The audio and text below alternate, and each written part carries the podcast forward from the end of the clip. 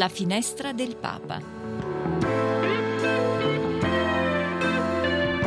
Il mondo secondo Francesco.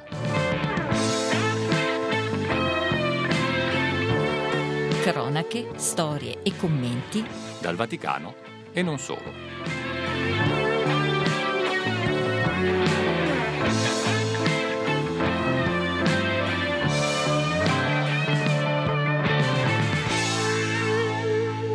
11 e 5, benvenuti da Federico Piana alla finestra del Papa. I vostri WhatsApp, i vostri sms per essere protagonisti in questa trasmissione 35 12 43 722, ma c'è anche la mail era voi che sta per Radio Vaticana Italia chiocciola spc.va. E un saluto a chi sta gestendo la parte tecnica questa mattina Gustavo Messina e Gianmarco Murroni. Naturalmente potete anche scrivere eh, alla mail era voi che sta per Radio Vaticana Italia chiocciola spc.va quello che pensate, non solo solo di questa trasmissione, per carità, fate bene a darci dei suggerimenti e dei consigli, ma anche cosa vorreste affrontare come tematiche che riguardano la Chiesa in Italia e nel mondo. 11.06, eh, adesso diamo una occhiata a quelli che sono gli appuntamenti di oggi.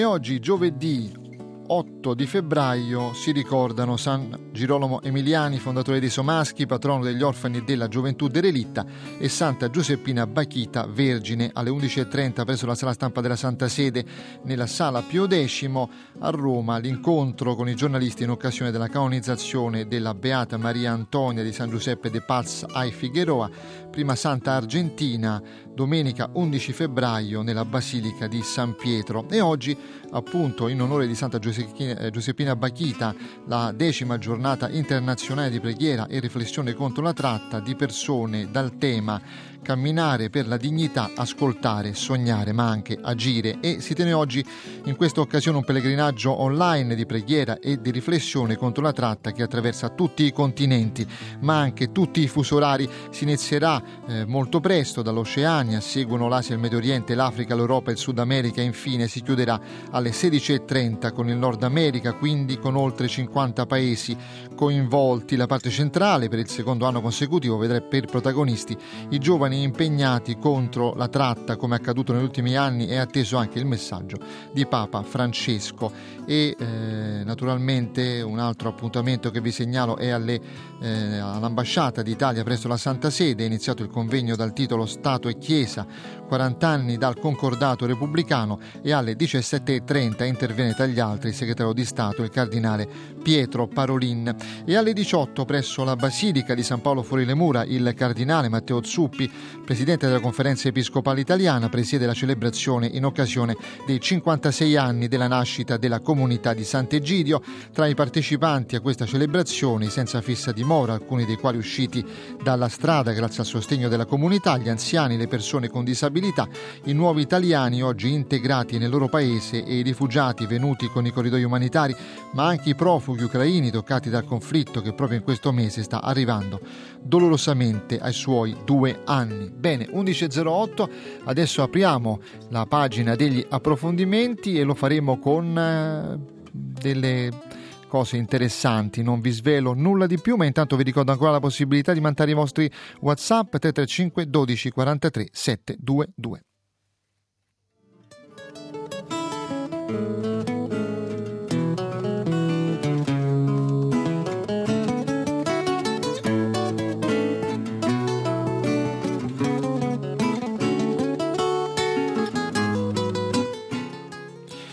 E apriamo ufficialmente gli approfondimenti tornando su una prefazione di Papa Francesco al libro Smaschilizzare la Chiesa, confronto critico sui principi di Hans Urs von Balthasar, edizioni Paolino, Paoline, uscito in questi giorni, il volume diciamo così che raccoglie gli interventi di tre teologi, la religiosa salesiana Linda Poker, Lucia Valentini e Don Luca Castiglioni, chiamati a partecipare al Consiglio dei Cardinali eh, per riflettere sul ruolo delle donne nella Chiesa. E il Papa ha detto in questa prefazione non abbiamo ascoltato abbastanza la voce delle donne nella Chiesa. Io saluto una dei protagonisti protagonisti di questo libro, Edizioni Paoline, Suor Linda Poker, eh, docente di teologia alla Pontificia Facoltà di Scienze dell'Educazione Auxilium. Eh, benvenuta Suor Linda e grazie per essere con noi in diretta. Grazie per questo invito. Grazie a Sor Linda Poker. Io le chiedo subito, Sor Linda, no? il Papa in questa prefazione ha scritto che eh, la presenza e il contributo delle donne alla vita e alla crescita delle comunità ecclesiali, eh, diciamo così, attraverso quella che è la preghiera, la riflessione e l'azione, sono realtà che sempre arricchiscono la Chiesa, anzi, ha detto il Papa, ne costituiscono l'identità. Però poi il Papa ha aggiunto non abbiamo ascoltato abbastanza la voce delle donne. Ecco, cosa intende il Papa? Beh, eh, credo che per interpretare le parole del Papa sia sufficiente dare un po' uno sguardo alla storia che ci ha preceduto.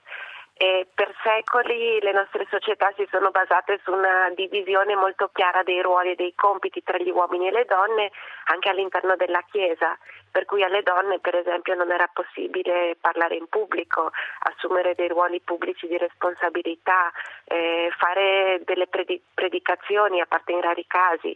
Eh, queste cose stanno cambiando e la Chiesa ne sta prendendo atto e all'interno di questo processo ci si rende conto anche che ehm, che, che, c'è stato uno scarso ascolto di quello che le donne pensano e che desiderano all'interno della, di questa storia.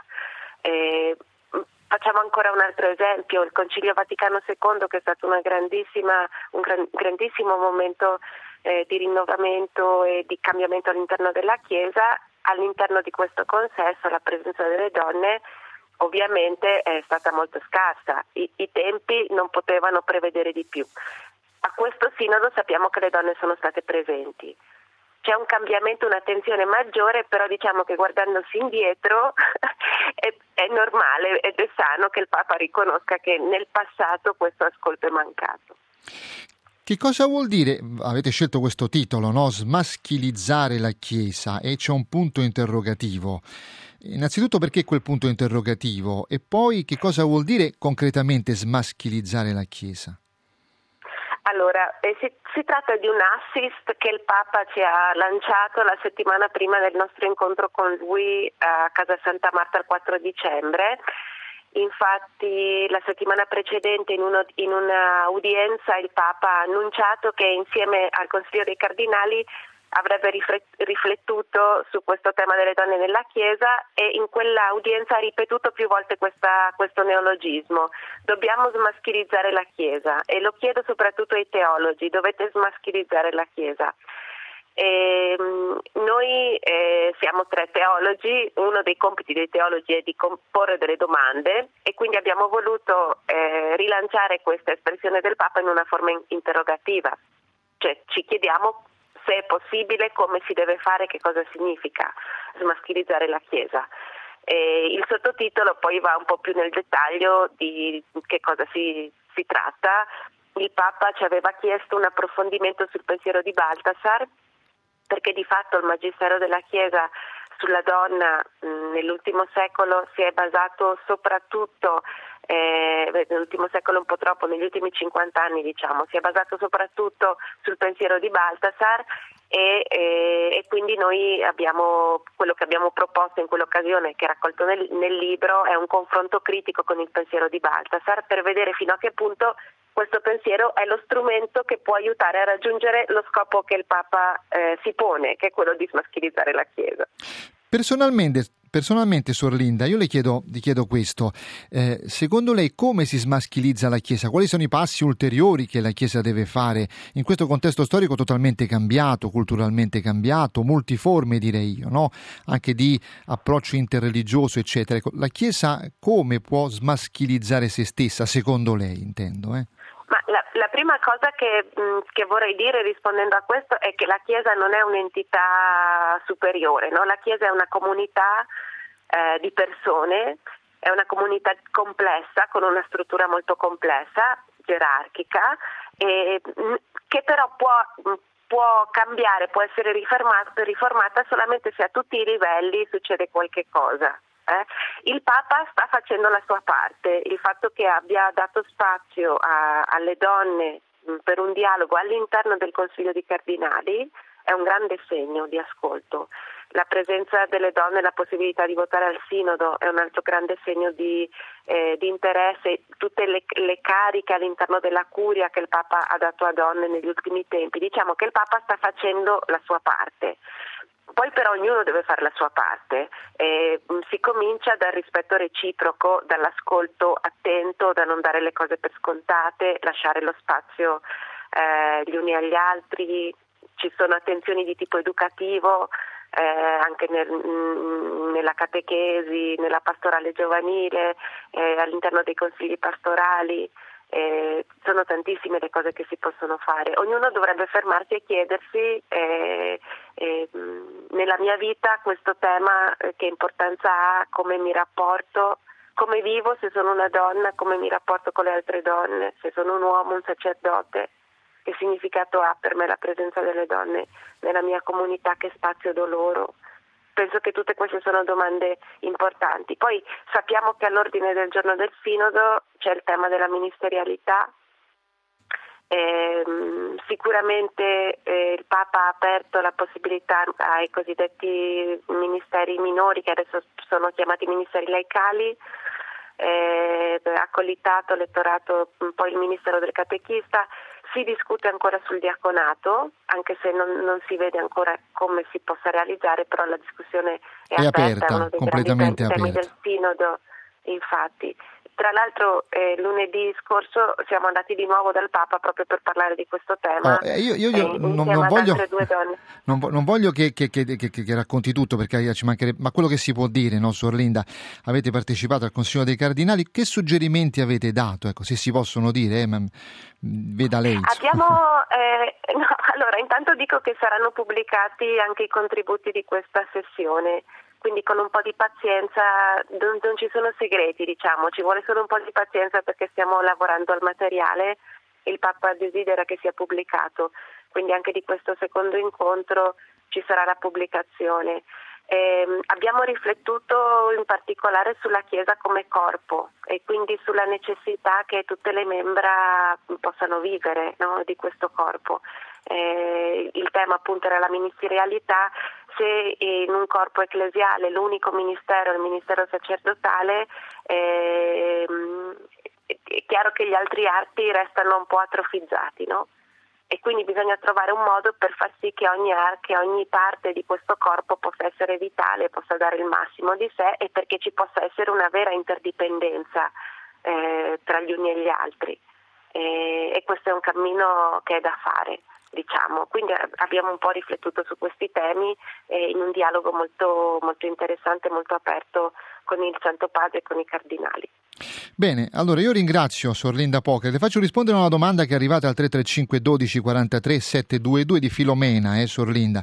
La Chiesa Sì. è donna molto più di quello che pensiamo, tutte le attività eh, per la maggior parte del volontariato e catechistico sono donna e tante altre mansioni sono donna.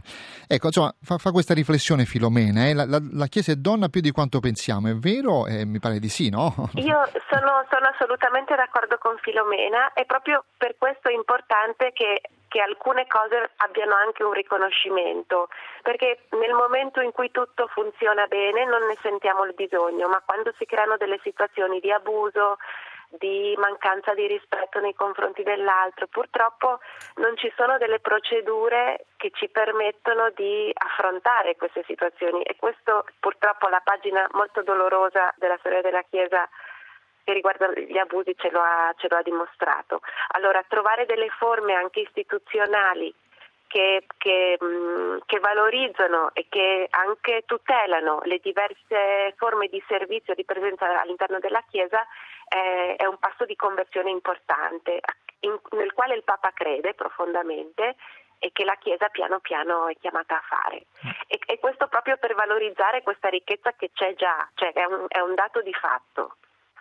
Certo, va bene, grazie a Sor Linda Pocher. Ricordo questo libro Smaschilizzare la Chiesa, confronto critico sui principi di Hans Urs von Balthasar, edizioni Paoline. Grazie eh, Sor Linda per essere stata con noi davvero. Eh. Grazie a voi, buona giornata. Grazie a Sorlinda Poker.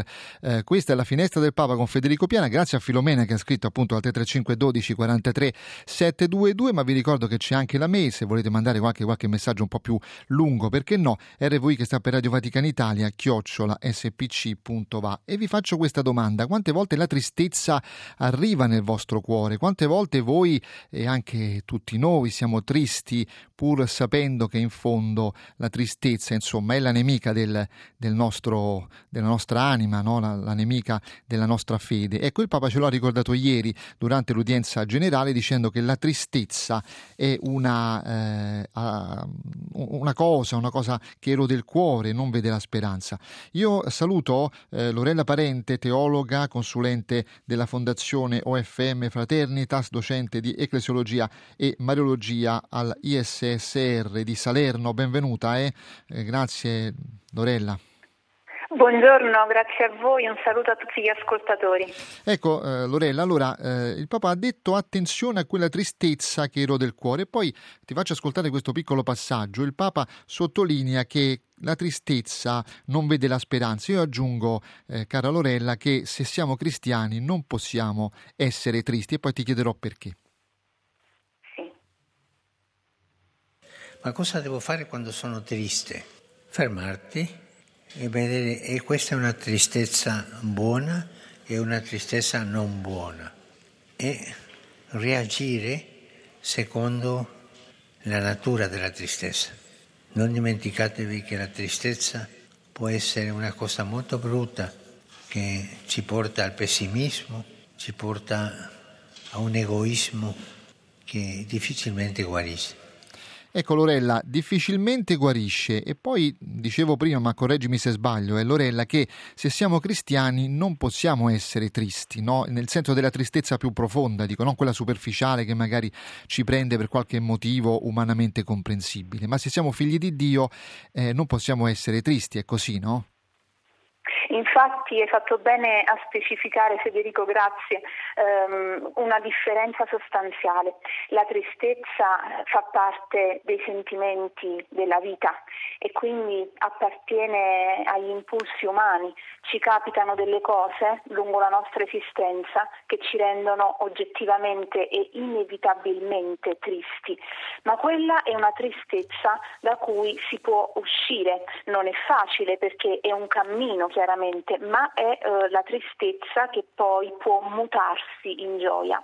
Quella invece a cui tu facevi riferimento, appunto, eh, che non rende cristiani, per così dire, è eh, quella tristezza eh, che eh, muta in angoscia, anziché risalire verso l'alto si spinge sempre più nelle profondità del nostro cuore e quindi diventa angoscia, malinconia perpetua, stanchezza del vivere, stanchezza del rapportarsi con, con, quella serenità anche al prossimo e, e agli eventi della vita in generale.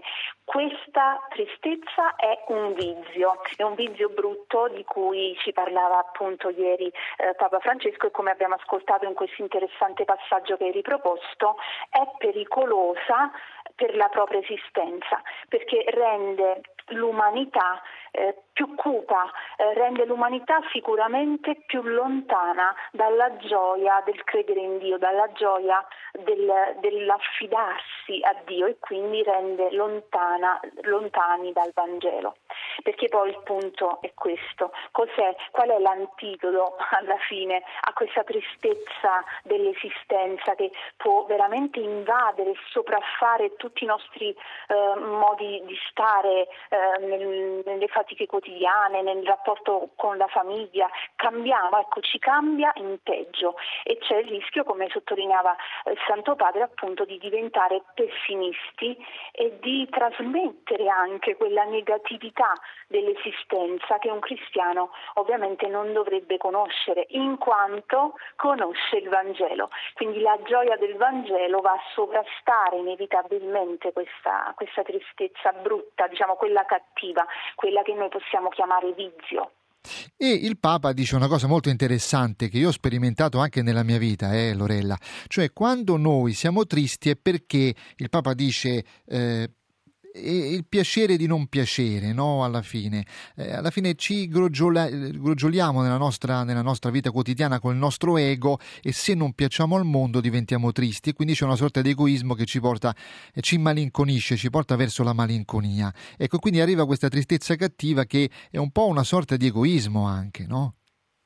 Egoismo perché appunto ruota intorno alla propria persona, al proprio punto di vista, ehm, che per carità eh, ricordiamo sempre, come dicevo all'inizio, è un sentimento umano, eh, è, è, un moto dell'animo umano. Non possiamo sfuggire quando... dalla tristezza, quella, quella che, che eh, accompagna il nostro no. cammino, no Dorella? Ecco. Perché nella vita conosciamo, lo sappiamo tutti, io, te, chi ci ascolta, è una caratteristica della vicenda esistenziale umana, le sofferenze ci sono sono, soprattutto quando si subiscono perdite, eh, quando si scopre eh, di, di, avere una malattia grave. Ecco, come si fa a non andare incontro al sentimento della tristezza? Ma anche quando veniamo delusi da persone di cui ci fidiamo, eh, da amici in cui credevamo, sono tante le motivazioni.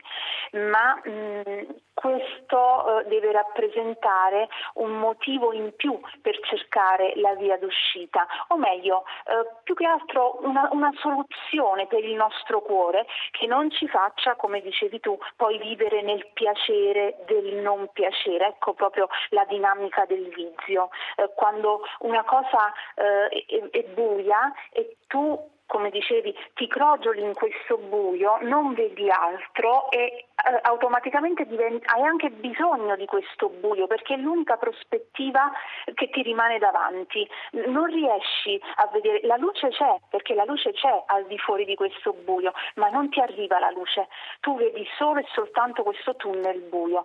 Ecco allora questo è il pericolo. Ehm, non è un atteggiamento il non cercare la luce al di fuori del proprio buio, non è un atteggiamento né altruistico, ma soprattutto ti tiene lontano proprio dalla vita nello spirito che pure ieri citava Papa Francesco. E mi piace, mi, mi permetto di eh, ehm, riproporre una frase che mi ha colpito, un'affermazione che lui faceva. Eh, quando una persona eh, protrae eh, un lutto che ha subito, eh, quando eh, accentua certe amarezze rancorose e quindi una persona ha sempre in mente una rivendicazione, un qualcosa di negativo che le fa assumere anche le vesti della vittima, ecco, queste caratteristiche, questi elementi negativi producono una vita malsana e tantomeno non cristiana. Eh, allora la sfida è, è, uscire da questa tristezza che può prendere tutti, quals, qualsiasi persona, ciascuno di noi, ma la soluzione, se noi crediamo in Dio e se noi teniamo presente Cristo, perché la nostra soluzione è sempre sempre Gesù Cristo, allora la luce la possiamo far filtrare attraverso questa coltre di angoscia esistenziale che ci opprime la vista, ci opprime la mente, ci opprime il cuore. Io oh, credo che eh, il Vangelo eh, possa eh, rappresentare, può sembrare banale, può sembrare la solita No, ma è così, il Vangelo è la risposta, no? dei cristiani, ma è così, perché il Vangelo è l'unico in grado di argomentare aumentare la gioia perché racconta della risurrezione, è l'unico che lascia la tristezza senza parole perché togliendo il messaggio del Vangelo, ignorandolo, eh, questa luce da dove deve venire? È molto difficile che possa provenire dal mondo, perché il mondo ci, ci, sbatte in faccia tante situazioni che a noi fanno paura e, e, che ci atterriscono ancora di più. E allora questa luce e questa, questo spiraglio di salvezza solo dal Vangelo, almeno per noi cristiani è il Vangelo, ma diciamo da Dio in generale, da, dalla fiducia in una vita che va oltre le amarezze e le sofferenze di questa esistenza terrena. La religione eh, ecco, ti riporta a questa prospettiva di vita, a questo destino grandioso che coinvolge ognuno di noi, ognuno di noi è chiamato a questo destino di vita eterna che eh, ti può tirare veramente fuori da questo ego, da questo nostro io che si affossa a volte su se stesso e non ascolta più gli altri, non ascolta appunto più la voce della coscienza, non ascolta il richiamo dello spirito che è presente in tutti, in tutto il mondo, a prescindere se sei cristiano o meno. Lo spirito è vita, è vivo, lo spirito rinnova sempre il nostro cuore, ma lasciamolo parlare, non lasciamo stagnare la tristezza dentro di noi, ascoltiamo lo spirito della vita che per noi è Dio, per noi è Cristo, è Lui che ci risolleva, è Lui che ci rimette in campo, lasciamolo fare, noi non gli sbattiamo la porta in faccia. È l'unica, è l'unica strada, Lorella, l'unica, l'unica strada, strada, l'unica strada ma che poi, possiamo Ma poi Federico, come vogliamo realizzare la pace sulla terra se siamo tristi? La tristezza esatto, è questo è un altro dato interessante, no? La tristezza è un sì. ostacolo alla pace e ai rapporti con gli altri. Io ti ringrazio Lorella Parente per essere stata in questa trasmissione. Alla prossima, eh Lorella, davvero grazie di cuore. a te, grazie. un saluto a tutti, grazie. Grazie, grazie a Lorella Parente, 11.30, questa è la finestra del Papa, vi ricordo ancora la possibilità di mandare perché no i vostri Whatsapp anche su questo tema della tristezza, 335 12 43 722, poi c'è la mail RVI che sta per Radio Vaticana Italia, chiocciola spc.va, nella seconda parte parleremo di cose molto interessanti, c'è un'opera di promozione dell'alfabetizzazione del mondo che eh, è andata in tanti paesi e soprattutto in Myanmar, del quale parleremo. Piccola pausa. Se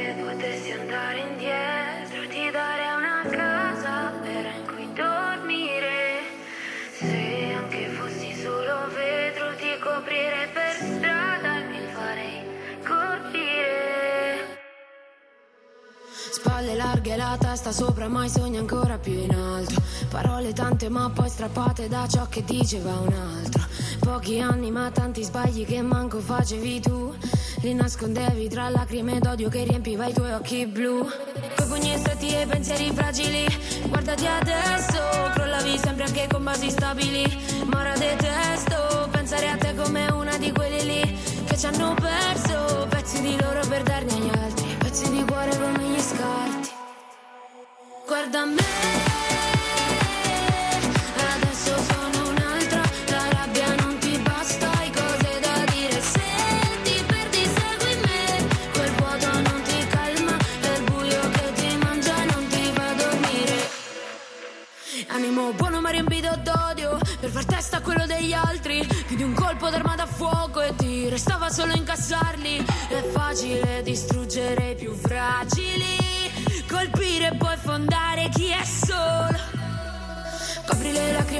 Segreti da Non farti scoprire. Lo sai che a casa non devono sapere Cosa dovrai dire. Una figlia che perde chi la vuole avere.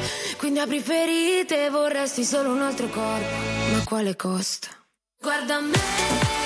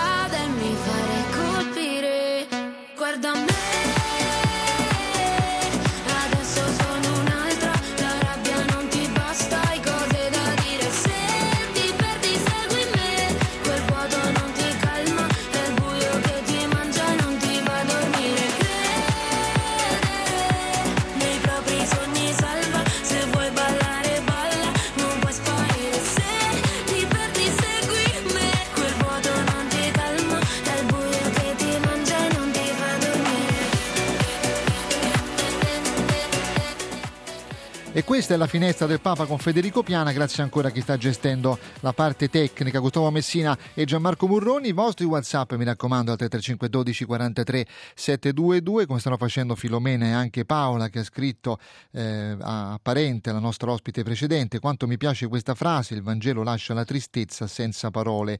Vangelo è la parola di Dio, colui che ti guarisce. Grazie a Paola che ha scritto al 335 12 43 722, ma adesso andiamo su un angolo del mondo dimenticato sia il Myanmar, dove sapete ci sono tante situazioni che sono di guerra, che sono di violenza. E in questo stato l'ex Birmania, ma il Myanmar è quello che conosciamo adesso, praticamente una scuola è stata colpita una scuola dove ci sono 400 studenti e sono morti, se non vado errato, 4 bambini e altri 10 feriti gravi. Io saluto chi in quella terra sta dando molto, sta facendo praticamente tanta attività di bene e di sostegno che è l'OPAM, opera di promozione dell'alfabetizzazione del mondo che è nei paesi più dimenticati. Io saluto il vicepresidente Fabrizio Consorti, benvenuto eh, Fabrizio, grazie per essere con noi eh, questa mattina.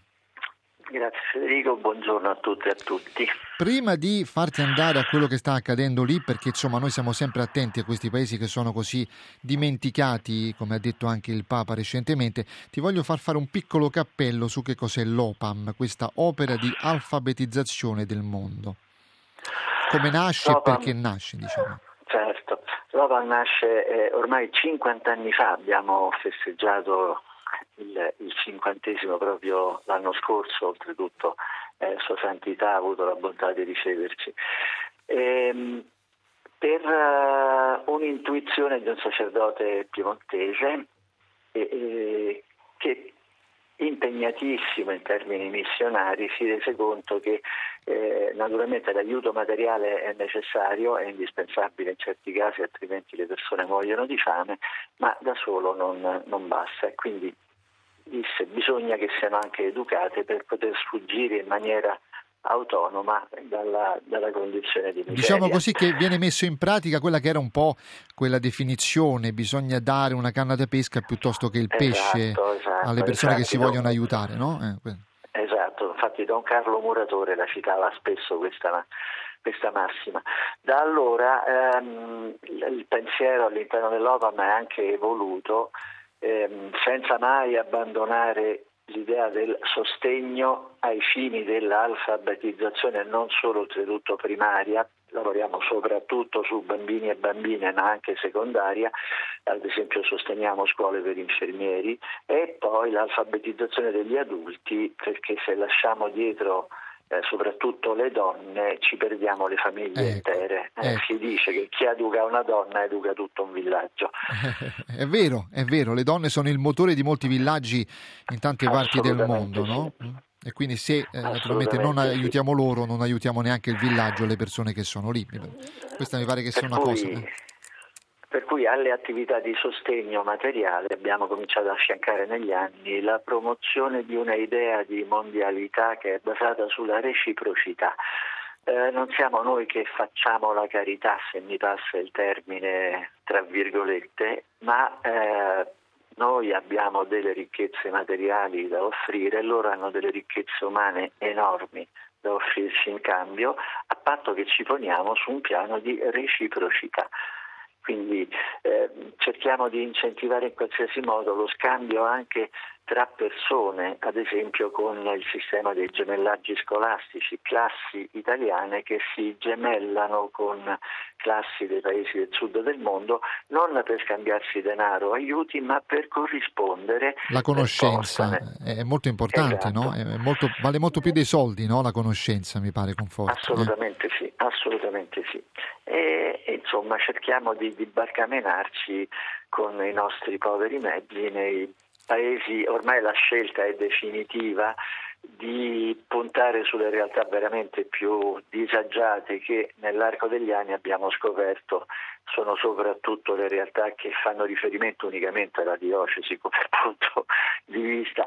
Eh, non sto diminuendo l'opera benefica di tante famiglie religiose e tante congregazioni, ma appunto loro hanno i loro canali e, e, e, quando avendo la sede vicino al Vaticano capitano i vescovi in visita crimina li invitiamo a venire a chiacchierare in, in segreteria, in ufficio e, e scopriamo delle realtà desolanti. Che sono sempre di più nel mondo e soprattutto sono quelle dimenticate, come ricordava il Papa. Andiamo al Myanmar, Conforti, perché Sì. il Myanmar è uno Stato praticamente ormai in preda alle bande armate, in preda a una guerra civile ormai conclamata, sostanzialmente si spara dappertutto e nello Stato del Kayat, nella scuola del villaggio di Loi Nanfa, eh, qualche giorno fa sono stati uccisi quattro bambini e dieci feriti gravi in un attacco ad una scuola che ospita 400 studenti e voi avete chiesto, avete lanciato questa notizia, avete chiesto preghiere per quello che sta accadendo.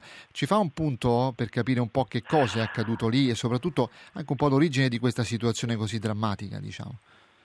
Materialmente lì eh, è successo che mh, eh, soprattutto in queste regioni che sono abitua- abitate da minoranze etnico-tribali, nel, nel Kayah c'è mh, il gruppo dei Carenni, eh, ehm, sono abituati a essere bombardati, povera gente, tant'è che si sono costruiti i rifugi, ma stavolta l'attacco è stato così subitaneo e imprevisto che non hanno fatto materialmente in tempo a fare scappare tutti i bambini dalla scuola. La scuola è stata mirata e centrata in pieno, quindi hanno sparato alla scuola per sparare alla scuola. D'altra parte è la ventitresima negli ultimi pochi mesi scuola che viene distrutta, per cui questo è un piano deliberato. Questa è la situazione. Mh, il Myanmar è un paese in cui è molto difficile intervenire perché ovviamente gli occidentali non possono proprio entrare e, e noi abbiamo un legame indiretto tramite le, le ancelle missionarie del Santissimo Sacramento che operano anche nelle Filippine e, e quindi è stata proprio la nostra referente locale, Suor Rosanna Favero, a segnalarci questa volta rompendo tutti gli indugi di prudenza perché fare nomi esplicitamente Si ha certe paura, si ha paura, si ha paura. tant'è che eh. abbiamo il progetto che chiamiamo gli invisibili che riguardano per esempio pure l'Eritrea tanto per fare un altro nome in cui non si possono fare nomi perché spariscono poi le persone Bisogna essere molto cauti anche in questo, anche noi voglio dire, Eh, come sì. mezzi di comunicazione, fatto un nome si rischia Purtroppo poi sì. di, come dire, bruciare Eh, quella persona, nome. si dice in Eh, gergo, no? di attenzionarla e esporla, esatto. certo. Esatto, e questa qui è un pochettino la situazione che si protrae da anni, da quanto la, la- la giunta militare ha effettuato il golpe, ma, ma- senza un piano politico molto preciso se non quello di abbattere la resistenza, carcerare la leader, buttare via la chiave perché no, non credo che ci sia una prospettiva immediata di intervento. E, e per cui si fa quello che si può e, e- appunto sfruttando le reti informali riusciamo a far arrivare aiuti in qualche modo a queste popolazioni. Che tipo di aiuti state portando e porterete nel futuro, Conforti? Eh, per quanto riguarda eh, la, la- la nostra azione è specificamente vincolata al sostegno scolastico, quindi eh, cercheremo di far arrivare aiuti economici eh, per ricostruire la scuola, per esempio. Eh, È chiaro che loro non possono corrispondere dalla, dalla- dalla regione direttamente con noi, ma appunto sfruttando le reti eh, informali fra referenti e, e poi naturalmente c'è il problema del materiale scolastico perché una volta che hai la scuola e l'arredo poi hai bisogno anche dei libri, dei quaderni, delle matite, non, non- non c'è la cartoleria in mezzo alla giungla birmana di quella regione. Assolutamente, bisogna, assolutamente. bisogna fargli arrivare tutto.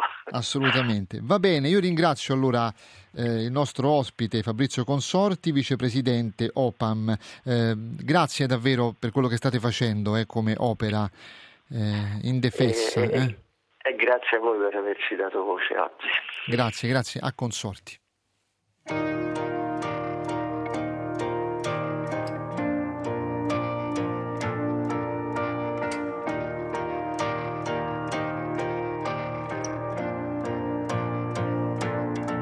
L'amore è stupido, ma ti fa piangere. Prima sorride, poi ti vuole uccidere. L'amore è inutile, è irresponsabile. Tu chiedi aiuto ma lui non sa dartene. E per questo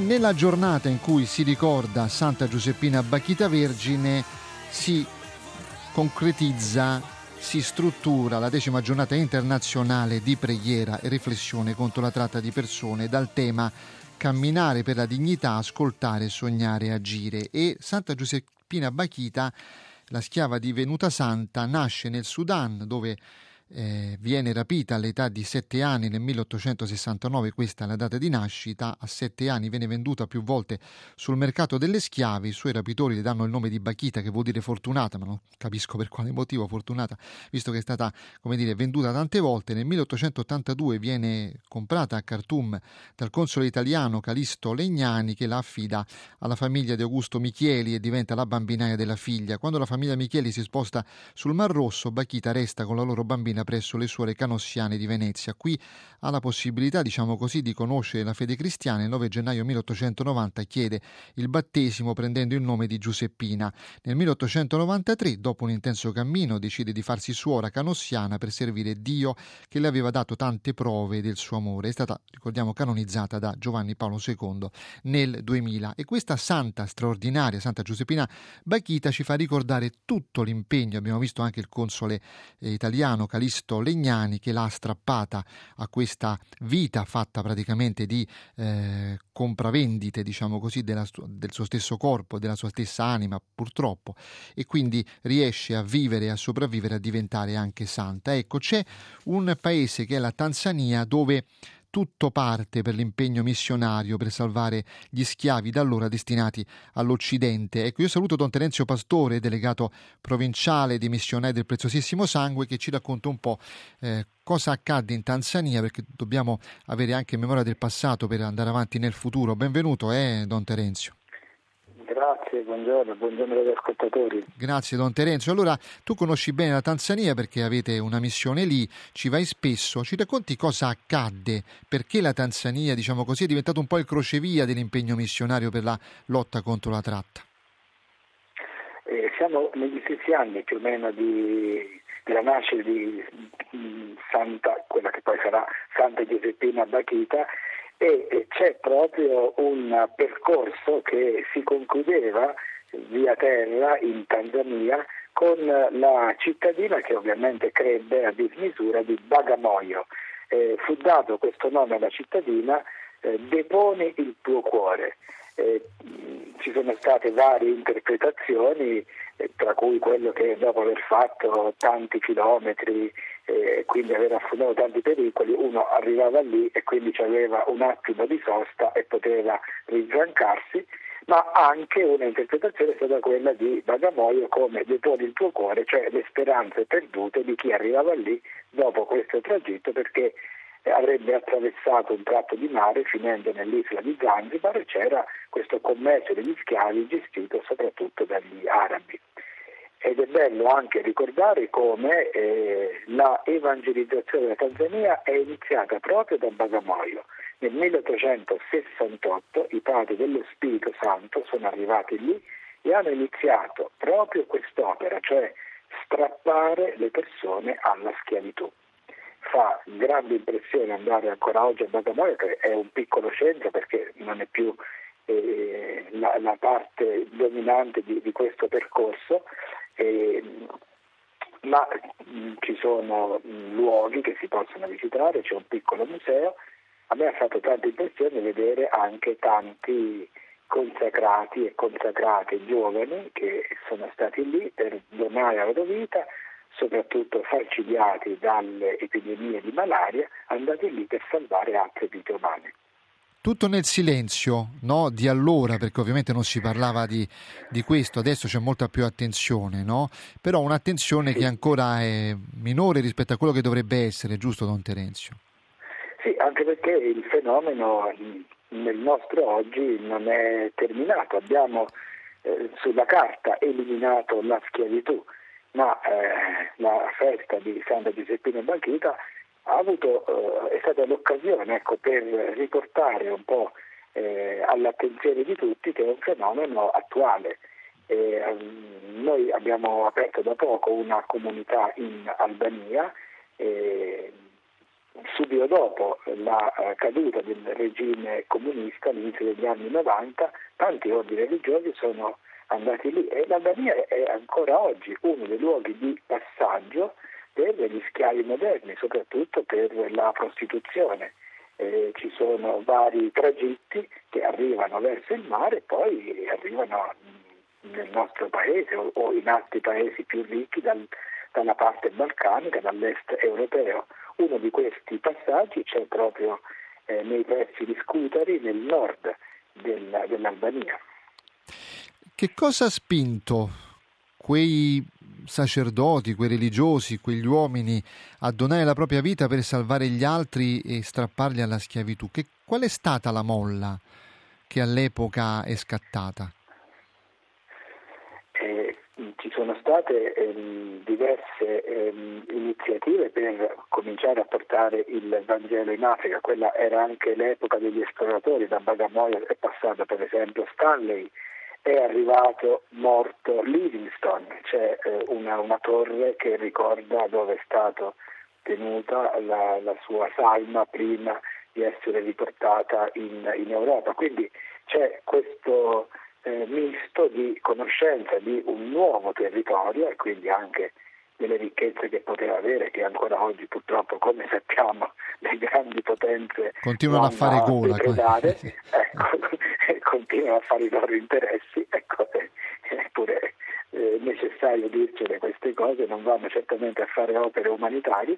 In questo la Chiesa ha avuto eh, l'attenzione per un mondo eh, sconosciuto in cui dire ecco andiamo a portare il Vangelo lì è eh, uno dei fenomeni più tristi che è stato riscontrato perché poi erano tutti paesi ovviamente eh, colonizzati, no? paesi che venivano ehm, ad essere eh, sotto il, il governo di, di, stati europei, quindi anche questo ha potuto in qualche modo favorire la, la possibilità che dei missionari arrivassero ma è stata eroica la presenza della Chiesa che ha incarnato l'annuncio del Vangelo con il farsi carico della problematica della dignità, della tutela della vita di, di queste persone.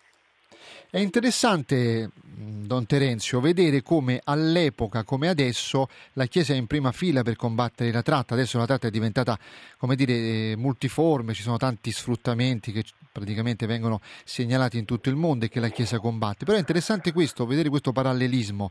All'epoca la Chiesa era in prima linea e adesso continua ad essere in prima linea. È davvero una, una missione che, che, la Chiesa eh, continua come accennavi anche prima, nel silenzio, eh, magari fa molto più notizia eh, quella parte che contribuisce a dare un'immagine della Chiesa con tante rughe, con tante difficoltà, poi è una Chiesa che si spende per le persone che, che vivono tutto questo e che sono vittime di un ricercare il proprio interesse da parte di altri che non si fanno scrupolo di mietere vittime tra le persone. Grazie allora Don Terenzio Pastore, direttore provinciale dei missionari del preziosissimo sangue. Grazie molte, eh, davvero Don Terenzio. Grazie a Don Terenzio Pastore, 11.54, tempo dei saluti per quanto riguarda la finestra del Papa con Federico Piana, appuntamento a domani stesso canale, stessa ora, grazie a chi ha gestito la parte tecnica, Gustavo Messina e Gianmarco Murroni, squadra vincente ovviamente come dico sempre non si cambia, grazie perché hanno permesso a questa trasmissione di andare in onda e a tutte le trasmissioni di andare in onda. E naturalmente potete riascoltarci anche tramite i podcast vaticanews.va, cliccate sull'icona praticamente dove c'è scritto Radio Vaticana, andate a cercare il nostro podcast La finestra del e potete riascoltare tutte le trasmissioni a partire da, eh, da sempre, insomma da quando esiste questa trasmissione. Appuntamento a domani, ma tra poco le news e poi il eh, Santo Rosario e la recita dell'Angelus. Parlarti di quello che sento mi sembra impossibile, perché non esistono parole per dirti cosa sei per me. Tu mi hai insegnato a ridere, tu mi hai insegnato a piangere. L'ho imparato con te che certe volte un fiore cresce anche nelle lacrime, ma non è facile se non sei con me. Io e te fermiamo il mondo quando siamo insieme, anche se dura un secondo come le comete. Griderò, griderò il tuo nome fino a perdere la voce.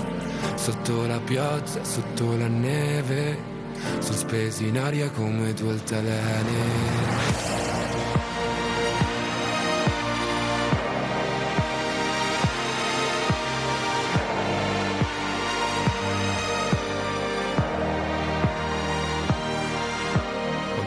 Siamo trovati sul fondo, passando da un incubo a un sogno. Anche un'alba diventa un tramonto a seconda di dove ti trovi nel mondo.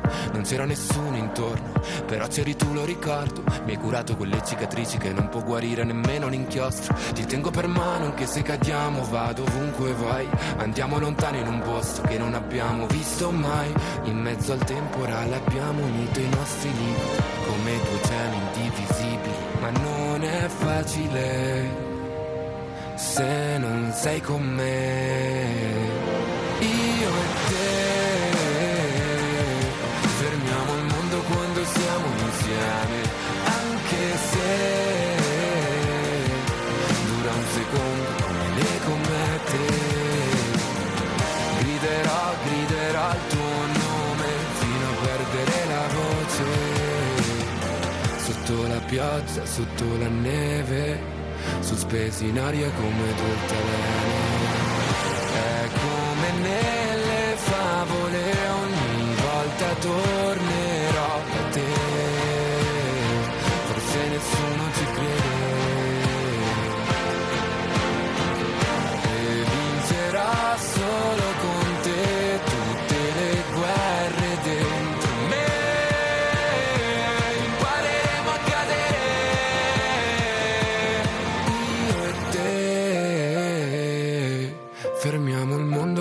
siamo insieme, anche se dura un secondo come le comete. Griderò, griderò il tuo nome fino a perdere la voce.